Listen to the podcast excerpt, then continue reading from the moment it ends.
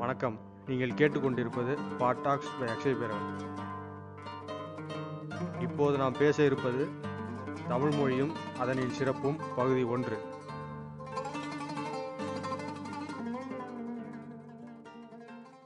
அனைவருக்கும் மீண்டும் வணக்கம். என்னுடைய கடைசி தொகுப்பை கேட்டுட்டு எல்லாருமே உங்களுடைய கருத்துக்களை பதிவு செய்திருந்தீங்க, அதுக்கு மிக்க நன்றி. இதே போல் பின்வரும் தொகுப்புகளில் தவறாமல் கேளுங்க, கேட்டு உங்களுடைய கருத்துக்களை பதிவு செய்யுங்க அப்படிங்கிறது என்னுடைய அன்பான வேண்டுகோள்.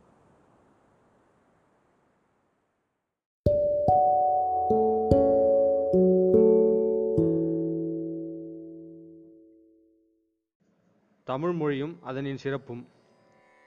இந்த உரையை தொடங்குவதற்கு முன்பு, அகர முதல எழுத்தெல்லாம் ஆதிபகவன் முதற்றிய உலகு. விளக்கம்: ஆ என்ற எழுத்துக்கு முதலாவது போல ஆதியில் பகுக்க முடியாத வானத்தை முதலாக கொண்டது இந்த உலகம். இப்படி சொல்லித்தான் திருவள்ளுவர் அவருடைய உரையை தொடங்குகிறாரு. அதே போல் நானும் இந்த உரையை தொடங்குகிறேன். தமிழ் மொழியை பொறுத்த வரையிலும் இது இடைக்காலத்தில் தோன்றிய மொழி அல்ல, இது ஆதியிலிருந்தே தோன்றிய மொழி. அது மட்டும் அல்லாமல் ஆதியிலிருந்து எழுதப்பட்டு வந்த ஒரு மொழி என்பது நம்ம எல்லாருக்குமே தெரிஞ்சுக்க வேண்டிய ஒரு விஷயம். சில மொழிகள் ஆதியிலேயே தோன்றினாலும் அதற்கு எழுத்து வடிவம்ன்றது இடைக்காலத்தில் தான் வருது, அல்லது சில மொழிகள் இடைக்காலத்தில் தான் தோன்றி எழுதவும் படுகிறது. அதுபோல் நம்ம தமிழ் மொழி அல்ல அப்படிங்கிறது நம்ம தெரிஞ்சிக்க வேண்டிய விஷயம். அதே போல் சில தவறான குறிப்புகள்லாம் இருக்கிறது. அது என்னன்னு பார்த்தீங்கன்னா, தமிழ் மொழி சமஸ்கிருதத்திலேருந்து பிரிஞ்சு வந்தது அப்படின்னு சொல்லி சில தவறான குறிப்புகள்லாம் நம்ம கேள்விப்பட்டிருப்போம். சமஸ்கிருதமும் சரி, தமிழும் சரி, சில வார்த்தைகளில் ஒற்றுமை இருக்கும். ஏன்னா அவங்க அண்டை மாநிலமாக அப்போ இருந்தாங்க, நம்ம தமிழ்நாட்டை ஒட்டி. அதனால் அவங்களுடைய சில உணவுகள் நம்ம பயன்படுத்தும் போதும், இல்லை அவங்களுடைய கருவிகள் இல்லை கண்டுபிடிப்புகள் அதை பற்றி அதை நம்ம பயன்படுத்தும் போதும் அவங்களுடைய வார்த்தைகள் கொஞ்சம் கொஞ்சம் இங்கே வந்திருக்கும். அதே போல் நம்ம வார்த்தைகள் இங்கேருந்து அங்கேயும் போயிருக்கு. நல்லா சமஸ்கிருதம் வேணால் படித்து பாருங்கள். தமிழ் மொழியும் சமஸ்கிருதமும் வேறு வேறு விதங்கள், அது ரெண்டும் ஒன்றல்ல அப்படிங்கிறது நம்ம எல்லாம் தெரிஞ்சுக்க வேண்டிய விஷயமும் கூட. தமிழ் மொழியை பொறுத்த வரையிலும் தமிழ் மொழிக்கு மூன்று காலங்கள் இருந்தன. பண்டைய தமிழ் காலம், அதாவது கிபி முந்நூறுலேருந்து எழுநூறு வரை. அதற்கு பின்பு இடைக்கால தமிழ், கிபி எட்டாம் நூற்றாண்டிலிருந்து பதிமூன்றாம் நூற்றாண்டு. இந்த காலத்தில் தான் சமஸ்கிருதம் கொஞ்சம் கொஞ்சமாக கலக்கப்பட்டு வந்தது. ஆனால் நான் சொன்னேன் இல்லையா, அண்டைய மாநிலமாக இருந்தவங்க கொஞ்சம் கொஞ்சமாக நம்ம கூட சேர ஆரம்பித்தாங்க அப்படிங்கிறதுக்கு இது ஒரு எடுத்துக்காட்டு. அதற்கப்புறம் பார்த்தீங்கன்னா நவீன தமிழ், ஆயிரத்தி அறநூறுலேருந்து இப்போ வரைக்கும் நம்ம பேசிகிட்டு இருக்க தமிழ் தான் இது. முன்பை விட பெரிய மாற்றம் அடைஞ்சிருந்தாலும் மொழி கருவில் மாற்றங்கள் அடையலை. ரெண்டாயிரம் வருஷத்துலேருந்து இன்னைய வரைக்கும் ஒரே மாதிரி தான் வந்திருக்கு.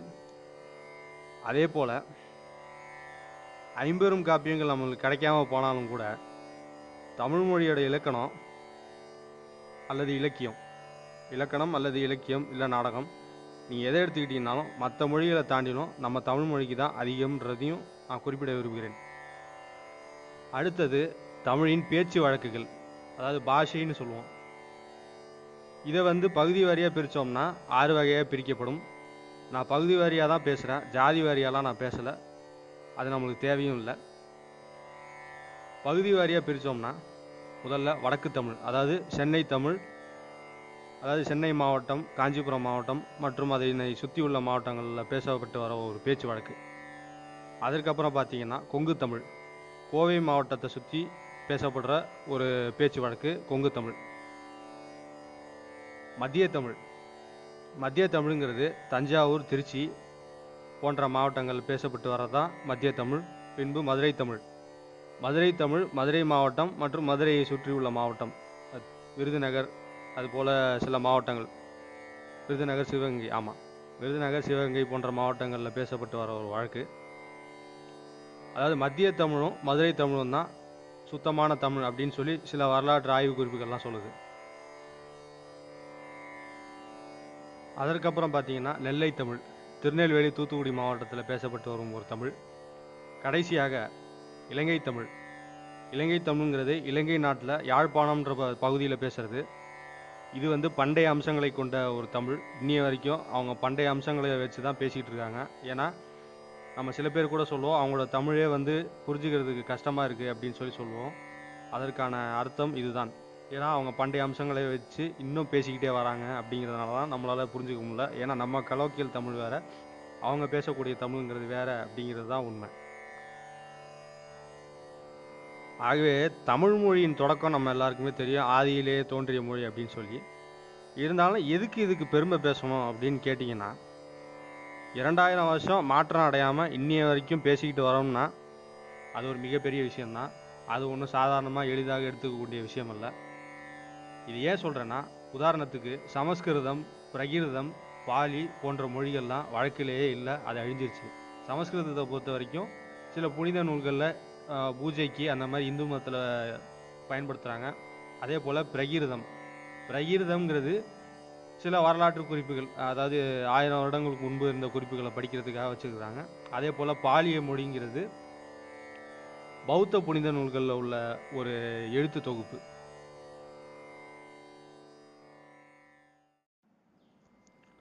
தமிழ்மொழியை பற்றி பேசணும்னா முதல்ல தொல்காப்பியத்தை பற்றி பேசணும். தொல்காப்பியம் என்ற நூல் தொல்காப்பியரால் எழுதப்பட்டது. இது தமிழ் மொழியில் மூத்த இலக்கண நூலாகும் என்பது குறிப்பிடத்தக்கது. இலக்கிய வடிவத்தில் உள்ள ஒரு நூல் கூட. இந்த நூலை கொண்டு தான் பின்வந்த இலக்கியங்கள்லாம் இயற்றப்பட்டது அப்படிங்கிறதும் குறிப்பிடத்தக்கது. இதனுடைய பெயர் காரணம் தொன்மை கூட்டல் காப்பியம், தொல்காப்பியம். இதனின் அமைப்பு என்னன்னா, சிறப்பு பாயிரம், சொல்லதிகாரம், எழுத்ததிகாரம், பொருளதிகாரம் அப்படின்னு மூணு வகைகள் இருக்கிறது. அதாவது சிறப்பு பாயிரம்ன்றது வகையில் வராது, அது ஒரு குறிப்பு மாதிரி. தமிழ்மொழியோட சிறப்பை நம்ம சொல்லணும்னா நம்ம தமிழர்களோட பேரை வச்சே சொல்லிக்கலாம். அதாவது ஒரு எடுத்துக்காட்டுக்கு பார்த்தீங்கன்னா, தமிழ்வாணன், கலைச்செல்வன், தமிழ்ச்செல்வி அப்படின்னு சொல்லி சில பேர்கள்லாம் நம்ம பார்த்துருப்போம். இதிலே நம்ம தெரிஞ்சுக்கலாம் தமிழர்கள் வந்து தமிழ் மொழியை எப்படியெல்லாம் நேசிக்கிறாங்க அப்படின்னு. அதனால தான் பாரதியார் சொல்லில் உயர்வு தமிழ் சொல்லி அதை தொழுது படித்திடடி பாப்பா அப்படின்னு பாப்பா பாட்டில் பாடியிருக்கிறாரு. பக்தி காலத்தில், அதாவது கிபி ஏழாம் நூற்றாண்டு, அப்போது தமிழகத்தில் சைவ மலத்த நால்வருள் ஒருவனான திருவாசகத்தை இயற்றிய மாணிக்க வாசகர் அவர் ஒரு பாடல் பாடுகிறார். அது என்னன்னா, தென்னாடுடைய சிவனை போற்றி எந்நாட்டவருக்கும் இறைவா போற்றி அப்படின்னு பாடுறாரு. இந்த வாக்கியத்திற்கு பல பேர் பலவிதமான அர்த்தங்கள் சொல்லுவாங்க. இருந்தாலும் ஒருவர் கூறிய ஒரு அர்த்தம் சிறப்பானது கூட. அந்த அர்த்தத்தை நான் உங்களுக்கு சொல்கிறேன். அதாவது அவர் கூறியது, தென்னகத்தில் நாங்கள் அவருக்கு சிவன் என்று பெயர் வைத்துள்ளோம். அவர் என்றால் கடவுள். ஏனைய உலகம் அவரை இறைவன் என்று அறிகிறது அப்படின்னு ஒரு சிறப்பான ஒரு விளக்கத்தை சொல்லியிருக்கிறாரு. ஒரு எடுத்துக்காட்டுக்கு பார்த்தீங்கன்னா, அராபிய மொழியில் இறைவன் என்ற பெயருக்கு அல்லாஹ் என்று பொருள். ஹீப்ரி மொழியில் இறைவனுக்கு ஹஷிம் அல்லது எல் அப்படின்ற பெயர் இருக்கு. பஞ்சாபிய மொழியில் இறைவனுக்கு வாகை குரு அப்படின்னு ஒரு பெயர் இருக்கு. அதே போலத்தான் நம்ம தமிழ் மொழியில் இப்படி ஒரு பெயரை வைத்து இறைவனை நம்ம வழிபடுகிறோம் அப்படின்றத அவர் சொல்கிறாரு. அது மட்டும் அல்லாமல் ஏனைய உலகம் எப்படி அவரை கூறுகிறது அப்படிங்கிறதையும் ஒரு பெருமை விதமாக சொல்கிறாரு. இந்த விளக்கத்தை சொன்னவர் வந்து சைவர் அல்ல அப்படிங்கிறது குறிப்பிடத்தக்கது. இவருடைய பெயர் திரு ஜகத் காஸ்பர் ராஜ் அவர்கள். இவர் கன்னியாகுமரி மாவட்டத்தை சேர்ந்த ஒரு கத்தோலிக்க பாதிரியார் ஆவார் அப்படிங்கிறதையும் நம்ம தெரிஞ்சுக்கணும். இதை எதுக்கு நான் இப்போ உங்கள்கிட்ட சொல்கிறேன்னா, தமிழ் மொழி வந்து எந்த மதத்துக்கும் சார்ந்ததல்ல அப்படிங்கிறது தான். எல்லா மதத்தினரும் தமிழை புரிந்து கொள்ளலாம், பெருமை பாடுகிறார்கள் அப்படிங்கிறதுக்கான ஒரு எடுத்துக்காட்டு தான் இந்த குறிப்பு. இதுவரை தமிழ் மொழியின் சிறப்பை பற்றி பேசினோம். இப்போது தமிழை சிறப்பாற்றியவர்களை பற்றி பேசுவோம். தமிழ் மொழியில் புலவர்கள் நிறைய பேர் உள்ளனர். அதில் மிக சிறந்தவர்கள் திருவள்ளுவர், இளங்கோவடிகளார், கம்பர், மகாகவி பாரதியார். தேசிய கீதத்தில் யாமறிந்த புலவரிலேயே கம்பனைப் போல், வள்ளுவனைப் போல், இளங்கோவைப் போல் பூமிதனில் யாங்கனுமே பிறந்ததில்லை, உண்மை வெறும் புகழ்ச்சி அல்ல அப்படின்னு பாரதியார் பாடுகிறார். அதில் இவர் சொன்ன மூணு புலவர்களில் பாரதியாரும் இறுதியாக சேர்த்துக்கலாம் அப்படிங்கிறது என்னுடைய கருத்து. இது எதுக்கு சொல்கிறேன்னா, பாரதியார் ஆற்றிய பங்கு என்பது நம்ம எல்லாருக்குமே தெரியும். அதை பற்றி நான் பெருசாக விளக்க விரும்பலை. ஏன்னா பல பேரோட டிஷர்ட்லேயும் பல பேரோட சமூக வலைதளங்களில் இது ஒரு பேச்சாக வருது. அவருடைய பேச்சுக்கள், அவருடைய கவிதைகள் எல்லாமே எழுதப்பட்டு வருகிறது அப்படிங்கிறது சிறந்த எடுத்துக்காட்டு. திருவள்ளுவர் சங்க காலத்தை சேர்ந்தவர், திருக்குறளை இயற்றியவர். இவர் அடக்கம், அறநெறி, நன்னெறி, அகிம்சை, நீதி, கல்வி, இல்லறம், நட்பு, அன்பு போன்ற மனித வாழ்க்கைக்கு தேவையான அனைத்து அம்சங்களையும் எழுதி வச்சிருக்கிறார். அதுவும் இரண்டாயிரம் வருடங்களுக்கு முன்பு இரண்டே வரிகளில் எழுதி வச்சுட்டு போயிருக்கிறாரு. இன்னைய வரைக்கும் நம்ம வாழ்க்கையில் அதை இணைச்சு பார்க்கலாம். உயிருடம்பின் நீக்கியார் என்ப செயிருடம்பின் செல்லாத்தி வாழ்க்கையவர். குறள் முன்னூற்றி முப்பது, அதிகாரம் கொல்லாமை, பால் அறத்துப்பால். இதனுடைய பொருள், நோய் நிறைந்த உடம்பின் வறுமையால் இழிந்த வாழ்க்கையை இன்று வரை வாழ்பவர்கள், முற்பிறப்பில் பிற உயிர்களை உடம்பிலிருந்து நீக்கி கொலை செய்தவர்கள் என்பது பொருள். அதாவது கொல்றது மூலயமா ஒரு உயிரை நீங்கள் பறிச்சறிங்க.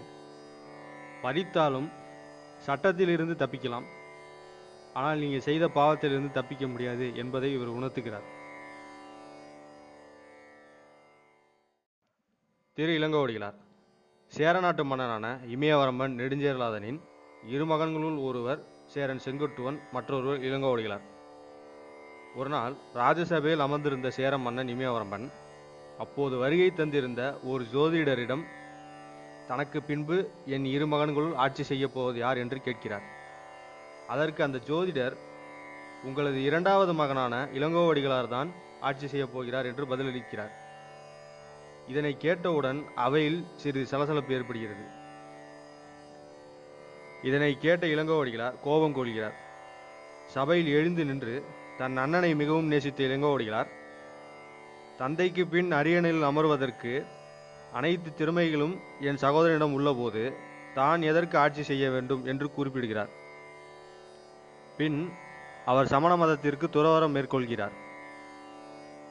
தற்போது இருக்கக்கூடிய காலகட்டங்களில் உடன்பிறப்புகள், அதாவது பங்காளி சண்டைங்கன்றது நம்ம நிறையா பேர் கேள்விப்பட்டிருப்போம். ஒருத்தருக்கு ஒருத்தர் அடித்து கொண்டுக்கிறாங்க. ஆனால் திரு இளங்கோவடிகளார் ஜோதிடர் குறிப்பிட்ட விதியையே வென்றிருக்கிறாரு தன்னோட இளைய மனதால.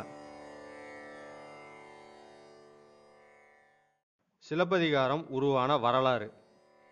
சேர மலைவாழ் மக்கள் கண்ணகி என்கிற ஒரு பெண் தன் கணவன் கோவலனின் மரணத்திற்கு காரணமான பாண்டிய மன்னனை சபித்து மதுரையை எரித்த வரலாற்றை போற்றி நாடகக்கூத்து நிகழ்ச்சி ஒன்று நடத்தி கொண்டிருந்தனர். இதனை அறிந்த இளங்கோவடிகளாரும் அப்போது அரசனான அவரது சகோதரன் சேரன் செங்குட்டுவனும் கண்ணகியை போற்ற வேண்டும் என்று எண்ணினர். சேரன் செங்குட்டுவன் தனது படைகளை திரட்டி இமயமலைக்கு சென்று போர் புரிந்து இமயமலையில் ஒரு கல்லை எடுத்து புனித கங்கை நதியில் நீராட்டி அவரை எதிர்த்து போரிட்ட இரு அரசர்களின் தலையில் அக்கல்லை ஏந்தி கொண்டு வர செய்கிறார். பின்பு கண்ணகி அம்மானுக்கு கோயில் கட்டி எழுப்பி கண்ணகிக்கு அர்ப்பணிக்கிறார் சேரன் செங்குட்டுவன். இளங்கோவடிகளாரோ கண்ணகியின் வாழ்க்கை வரலாற்றை இலக்கிய வடிவில் நூல் எழுதி தனது சகோதரனின் பங்களிப்பை பாராட்டி அக்காப்பியத்தின் இறுதியில் ஒரு பாடலையும் பாடியிருக்கிறார். சிலம்பத்தை வைத்து கதையுள்ளதால் அக்காப்பியத்திற்கு சிலப்பதிகாரம், சிலம்பு கூட்டல் அதிகாரம், சிலப்பதிகாரம் என்று பெயரிடுகிறார். நமது பெண்கள் அனைவரும் கட்டாயம் படிக்க வேண்டிய ஒரு நூலாகும் இந்த சிலப்பதிகாரம். தென்னவன் தீதலன் தேவர்கோன் தன் கோயில் நல்விருந்து ஆயினான், நான் அவன் தன் மகள் வெல்வேலான் குன்றில் விளையாட்டியான் அகலேன், என்னோடும் தோழிமிர் எல்லீருவம்மெல்லாம். சிலப்பதிகாரம் இருபத்தொம்போது, பாடல் பத்து. பாடல் பொருள், பாண்டியன் தீயமற்றவன், அவன் தேவர் உலகம் அடைந்து தேவர்களின் விருந்தினரானான். நான் அவனுடைய மகள், நான் இம்மலை நாட்டில் எப்போதும் நீங்காது தங்குவேன். என் அருமை தோழியரே, நீங்களும் எல்லோரும் வாருங்கள். கணவனை இழந்த கோபத்தில் மதுரையை எரித்த கண்ணகி பின்பு கோவலனின் முன்ஜென்ம பாவத்தால் அவன் மரணமடைந்தான் என்று அறிந்த பின்பு அமைதியடைந்த கண்ணகி மக்களின் நலனிற்காக அருள் புரிகிறார். தெய்வ நிலையை அடைந்து நமக்கு தாயாகிறார் கண்ணகி. தமிழக கேரள எல்லையில் இடுக்கி மாவட்டத்தில் கண்ணகி கோயில் மங்களாதேவி என்ற பெயரில் உள்ளது. கன்னி பெண்களும் தாய்மார்களும் உங்கள் வாழ்வில் ஒருமுறையாவது செல்லுங்கள் என்பது என்னுடைய வேண்டுகோள். கம்பர் பன்னிரெண்டாம் நூற்றாண்டை சேர்ந்தவர்.